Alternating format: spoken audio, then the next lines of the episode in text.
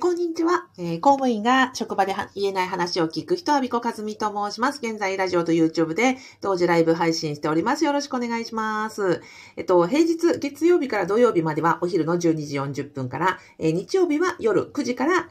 ライブをしております。実はですね、この平日月曜から土曜はお仕事のお昼休みに少しでもね、リフレッシュしていただけるようにという思い、そして、日曜の夜にやっておりますのは、明日から仕事だっていうふうに暗い気持ちをですね、少しでも和らいだりとか、なんかその辛い気持ちを忘れられる、ライブになればなというふうな思いで配信をしております。よろしくお願いします。で、今日のテーマはですね、公務員だから何もできないという閉塞感がありましたが、副業のことを知れただけで、不満のガスがすっと抜けましたっていうお客様のお声をご紹介したいと思います。はい。このね、放送を聞いていただきますと、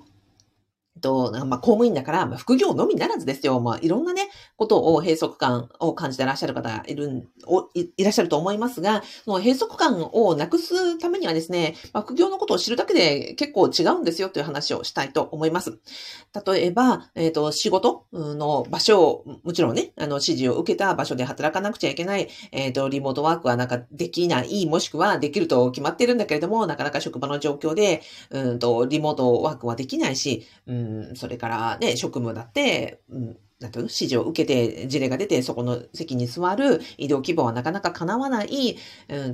というよね。上司は選べないし、部下は選べないし、同僚は選べないし、座る席は決まってるというですね。で、もちろん社会的な、公務員格あるべしとか、こういうことを言っちゃいかんとか、いろんなね、できないという、ことが多いわけじゃないですか。そんな中で、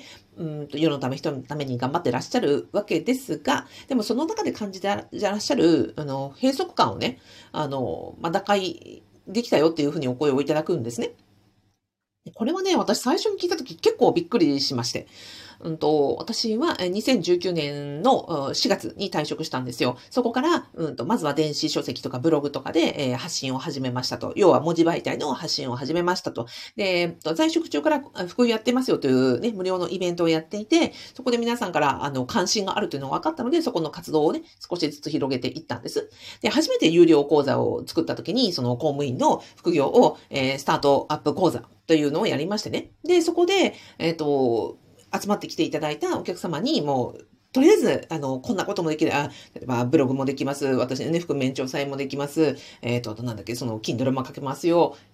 相談もできますよ。ただここはね、就業規則的にこういうところは注意点ですよ。こんな風に始めればいいですよ。SNS はこうですよって、とりあえずいろんなことで、なんていうのかな、ぎゅーっと、私も最初だったので、めちゃくちゃ気合い入れて、いろんなことを詰め込んだ。で、それを3ヶ月と、2回講座をね、有料で開催してやってたんですけど、そこで、ご参加いただいて、皆さんがね、私がめちゃくちゃ熱込めて話をしたんですけど、どなたも、で、その講座の中で01を作る、1円でも稼げるようにしましょうよっていう風なコンセプトでやったんですよ。でも結果的にね、その受講生の皆さんは、その期間中には1円も稼げるようにならなかった。私失敗したと思って、せっかくね、なんか私としてはね、01を作っていただきたいという思いで、めちゃくちゃ熱いことを言っていたのに、皆さんになんかお約束を果たせなかったなと思って、すごいがっかりしてたんですね。で、ごめんなさいっていう気持ちで、なんか、例えば、歩行とかいろんなね、情報提供講座が終わった後もやってたんですけど、でも皆さん結構なんかね、ニコニコされていて、どうしてなんか、がっかりじゃないんですかって伺ったんですよね。そしたら、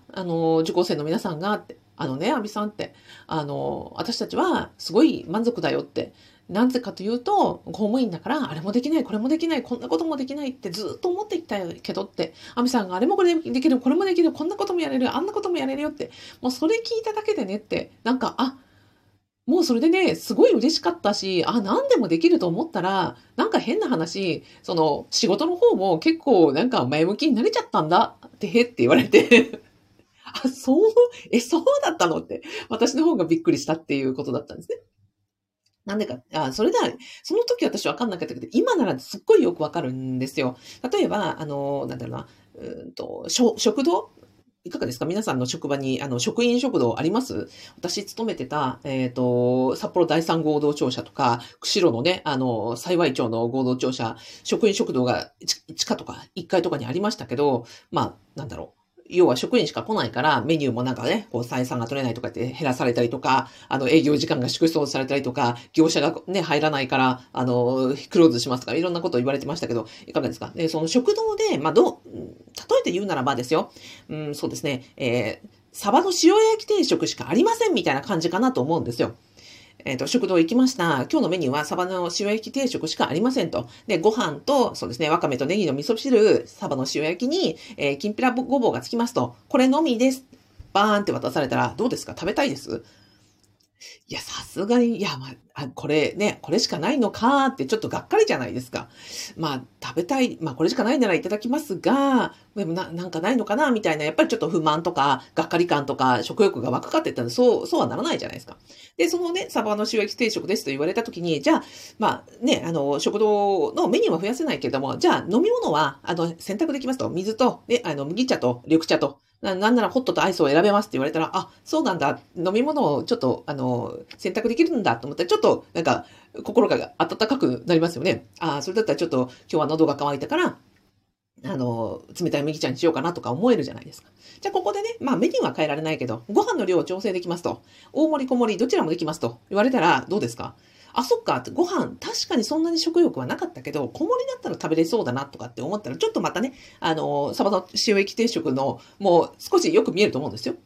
いかがですか？じゃあそこにですよ、メニューは変えられないんだけれども、実は小鉢は、1種類しかないんだけど、10個限定で、サラダとおひたしと、どっちもなんか10個ずつは用意してます。ほうれん草のおひたしか、サラダか、先着、要は20名様だけ選択権ありますよと。それ過ぎたら、ね、きんぴらしかありませんみたいに言われたらどうですか？あ、そうなんだ。ほうれん草ないかなみたいな風にして、ちょっと前向きになりますね。っていう感じかなと思ったんですよ。だから、副業を、公務員が合法な副業で、私がね、こう、稼ぎましょうとか、なんていうんですかね。収入を得ましょうって、もちろんそこもね、ゴールではあるんですよ。だけど、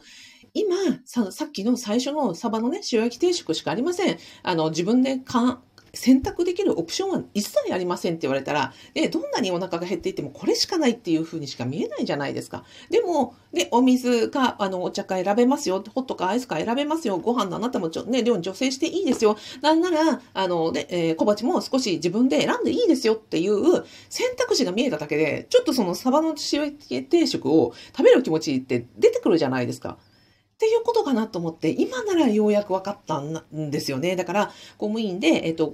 副業一切できませんよ。1万円ももらっちゃいけませんよ。ね、さっきの働く仕事の内容も、働く場所も、テレワークもできない、